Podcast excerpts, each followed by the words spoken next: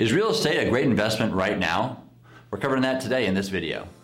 Welcome to Real Estate Investing with Kenny Wolf, the show with weekly topics designed to help you learn how to build your ideal life through real estate investing. My name is Kenny Wolf, and I've been a real estate syndicator and investor for over 10 years. And in this time, I've built a successful real estate investment firm, Wolf Investments. If you're new to the show, make sure to subscribe so you're notified when a new episode comes out. I think everybody should have some real estate investment properties in their investment portfolio. It's a great hedge against inflation, and we know that inflation is here to stay. So paper assets are going to lag behind the returns that cash flowing hard assets are going to give over the next, the next part of this investment cycle. And by having these hard assets that cash flow in your investment portfolio, you're going to be able to fight against that inflation. Investing in hard assets, especially ones that cash flow, are going to be crucial to anyone's investment portfolio to fight this inflation. Now, cash flowing hard assets are going to do better than non cash flowing hard assets like precious metals, Bitcoin, etc., because cash flow is king, right? Now, we focus on commercial rental real estate.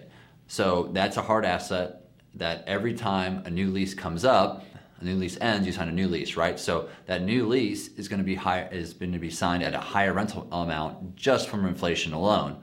So you're going to not only increase your cash flow, but at the same time, in commercial rental real estate, our valuations are almost directly correlated with increased in revenue. So you're going to get the higher cash flow and you're going to get a higher appreciation on your investment.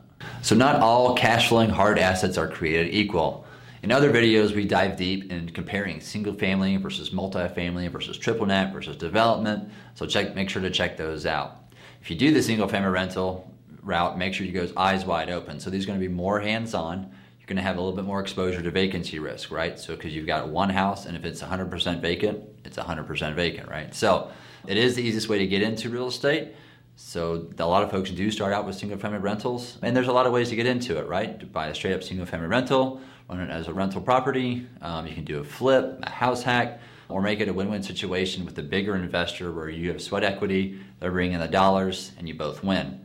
So if you don't like to handle evictions, do some accounting, or do repairs on your invest- investment, maybe passively investing into syndication might be the answer. So you can still have the exposure in, of investing in real estate to have the inflationary hedge built in there for your investment portfolio, but not have the operational headaches. That might be the way to go. So the dollar is losing value daily, and because you're in charge of your financial future, you've got to figure out how to fight against it. So hard assets typically do the best in inflationary times.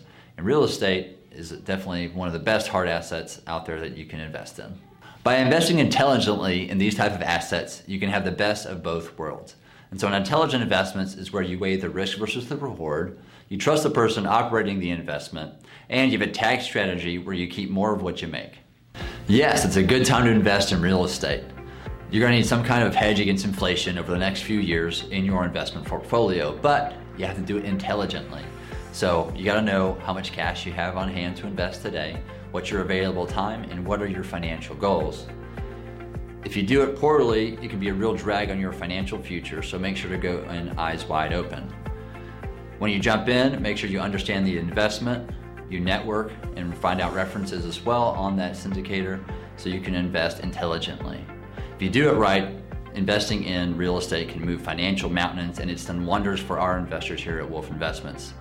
Got to go do your homework? Go get it. This has been Real Estate Investing with Kenny Wolf. Thanks so much for listening.